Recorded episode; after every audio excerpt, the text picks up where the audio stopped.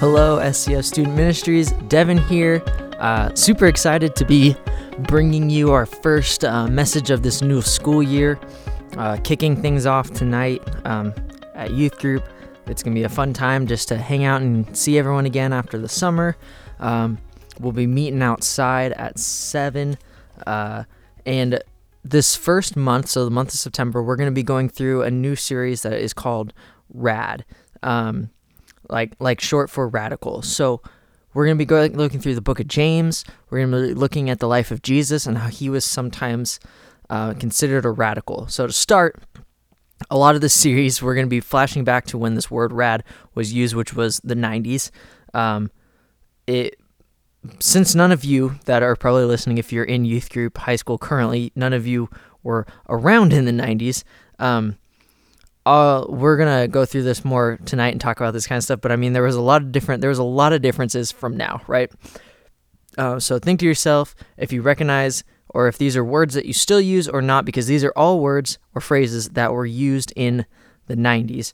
So there's things like sup, fly, you go girl, talk to the hand, all that in a bag of chips, home skillet, booyah, ite, da, da bomb, fat, no. These are all super cringy things that you look back and say, but these were things that people said in the 90s, right? Um, kind of weird. Um, then, if you keep looking back, we can look back at 90s music. I mean, I think this is more common that people would hear songs like this, songs like I Want It That Way, Waterfalls, um, Britney Spears songs, all that kind of stuff came from the 90s, right?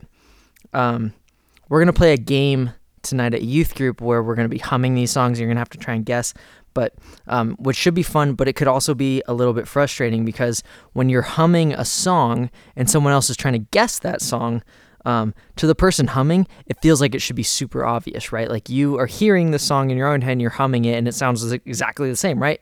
And then the person that's trying to guess is just having issues and they're, you feel like they're not listening to you, right? And if you're the person that's trying to guess the song, um, you you feel like I'm listening, but I don't know what you're trying to say, right? Um, maybe one of the reasons this game is so funny is because that we all struggle to communicate sometimes. Um, sometimes our problem is listening. We struggle to listen to others, and we feel like no one is listening to us. Um, I don't know if this is still something. This is a show that I grew up watching and I loved, um, but The Fresh Prince of Bel Air, classic '90s sitcom. Um, Will Smith lives in or from Philadelphia, moves to Bel Air to live with his relatives. Um, there's one scene in particular where where Will is desperate to get his uncle Phil to listen to him. Um, so he starts doing this whole lip syncing thing for his uncle to try and like get him to understand um, what he's talking about. Um, but sometimes our problem um, is speaking. So the other side, sometimes sometimes it's listening, sometimes it's speaking in the same show, Will's best friend Jazz basically talks constantly. He um, and it's always a joke or comment or comeback or something ready, something snarky that he's trying to say. Um, but often his mouth gets him into trouble, um, and it's a recurring joke in the show that he's getting thrown out of the house, usually for something that he said. Um, so think about this at home. You can think if this is a yes or no answer to you. Uh, have you ever felt like you weren't being listened to? Do you think anyone has ever felt like you weren't listening to them? Do you know anyone whose words can get them into trouble? Maybe it's you. Have you ever said something because you were angry that you later regretted? Or have you ever wished you had listened a little bit more than you had spoken? So today we're going to talk about talking and listening because as we'll see, God has something to say about how we communicate with each other, and it's pretty radical, right? Um, so in the 90s, we'll get into this radical word now, right? It meant cool. That was pretty simple. That's what it meant. Um, the word radical sometimes has negative connotations, though, the way it gets used now. Um, people with extreme or dangerous views, um, especially when it comes to politics or religion, um, they're often called radical people, right? I use the word radical. Um, but radical can have positive meaning too, because if you're radical, you might not or you might not be content with the status quo. You might be a little bit different from everyone else. Um, maybe you're committed to changing the world for good. Um, and did you know that Jesus was accused of being radical? and that's not the exact word, right? That was used 2,000 years ago. That was not something in their language, but they used words that meant roughly the same, the same um, polarizing word that we use now. Uh, they thought that Jesus' message was too different or extreme or revolutionary for their time. What Jesus said about God's love was radical to the people there, and how jo- Jesus told us to love each other was radical as well. Um, so, like I said, this series that we're going through where we're going to learn about this is from the book of James. Um, because if we were looking in the Bible for, Bible for practical advice on how to be radically different from the rest of the world, we would probably end up in the book of James. Um, this book is a letter uh, written by James, who is Jesus' brother. Because they grew up together, Jesus was a big influence on James' life. And the book of James is packed with the teachings of Jesus, but James usually summarizes Jesus instead of quoting him directly. James knew Jesus' teaching so well that retelling Jesus' message in his own words was easy for him. Uh, James is known for really his straightforward um, approach to the Bible, uh, straightforward instructions for how to follow Jesus. These teachings might seem simple, but they have the power to create radical change. So, the first place uh, we're going to start, we're going to start right at the beginning of James um, in chapter 1, uh, verses 19 and 20. And James is a pretty short book, there's only five chapters. But these two verses say, My dear brothers and sisters, take note of this. Everyone should be quick to listen, slow to speak, and slow to become angry, because human anger does not produce the righteousness that God desires. So James says to be quick to listen, slow to speak, slow to get angry. Uh, and these instructions are easy to understand, but they're not so easy for us to do because they go against our human nature. I mean, be quick to listen, but the average human only has an eight second attention span. I mean, slow to speak, but we all want to share our thoughts and opinions after, I mean, we're usually right, right?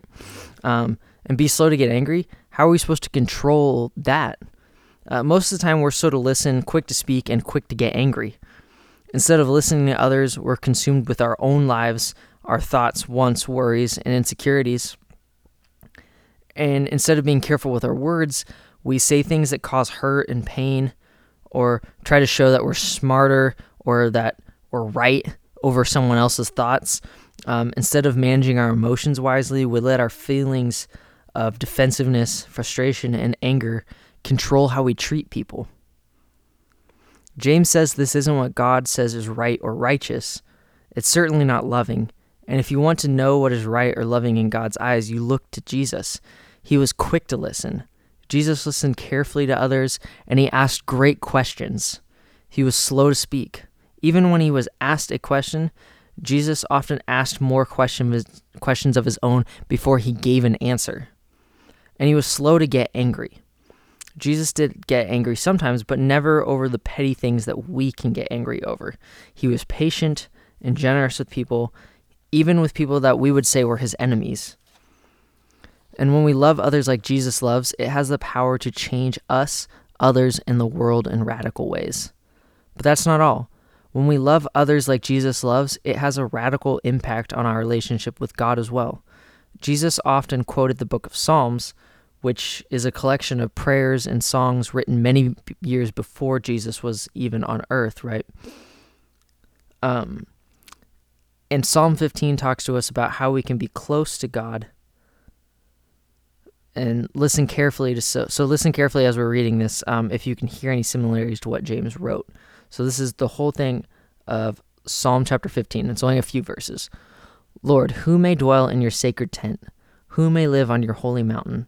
The one whose walk is blameless, who does what is righteous, who speaks the truth from their heart, whose tongue utters no slander, who does no wrong to a neighbor, and casts no slur on others who despises a vile person but honors those who fear the Lord, who keeps an oath even when it hurts and does not change their mind, who lends money to the poor without interest, who does not accept a bribe against the innocent, whoever does these things will never be shaken. I mean, do you see the similarities between the words of David in this psalm and the words of James? Uh, David says people who want to be close to God don't speak poorly of others, don't harm others, and do speak truth. This sounds a lot like what James is saying in in his letter. Um, can you imagine how your relationship with God might change if you tried to be more like Jesus in this way in particular? Through Jesus, we can have a relationship with God no matter what we've done. But like the psalmist wrote, it's hard to feel close with God when you're mistreating the people God made and loves. Can you imagine how your family, friends, school, or the world could be different if everyone treated each other this way? If we were slower to speak or get angry and quicker to listen, the changes would be radical.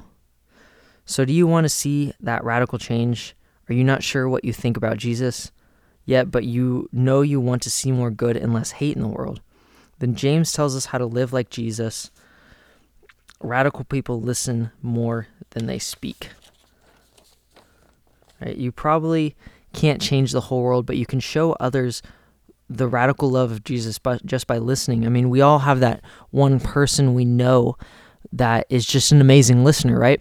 And if you don't know someone, I recommend you go find someone that can be a friend of yours, a close friend who is a good listener. Because I think we all should have at least one close friend who is a great listener. Um, it's it's so important to us, and it might seem insignificant, but how many great listeners do you really know? Learning to listen is an act of love that's actually pretty radical. Uh, there's so many ways for to put James' words into practice, but I want us to focus on listening today because when we're busy listening, we're not busy speaking. And when we take time to listen, our anger our anger has time to subside. Um, I want you to think of some responses on your own. I'm going to ask a couple questions, and so just sit there and think. You could write it down, whatever you want to do. Um, brainstorm some responses to what I'm about to say. When might you really want someone to listen to you? When you're angry, during an argument, when you're lonely or sad, etc. How do you know when something when someone is listening to you? And lastly, when someone listens to you, how do you feel? We might think we know how to listen to others, but do we really?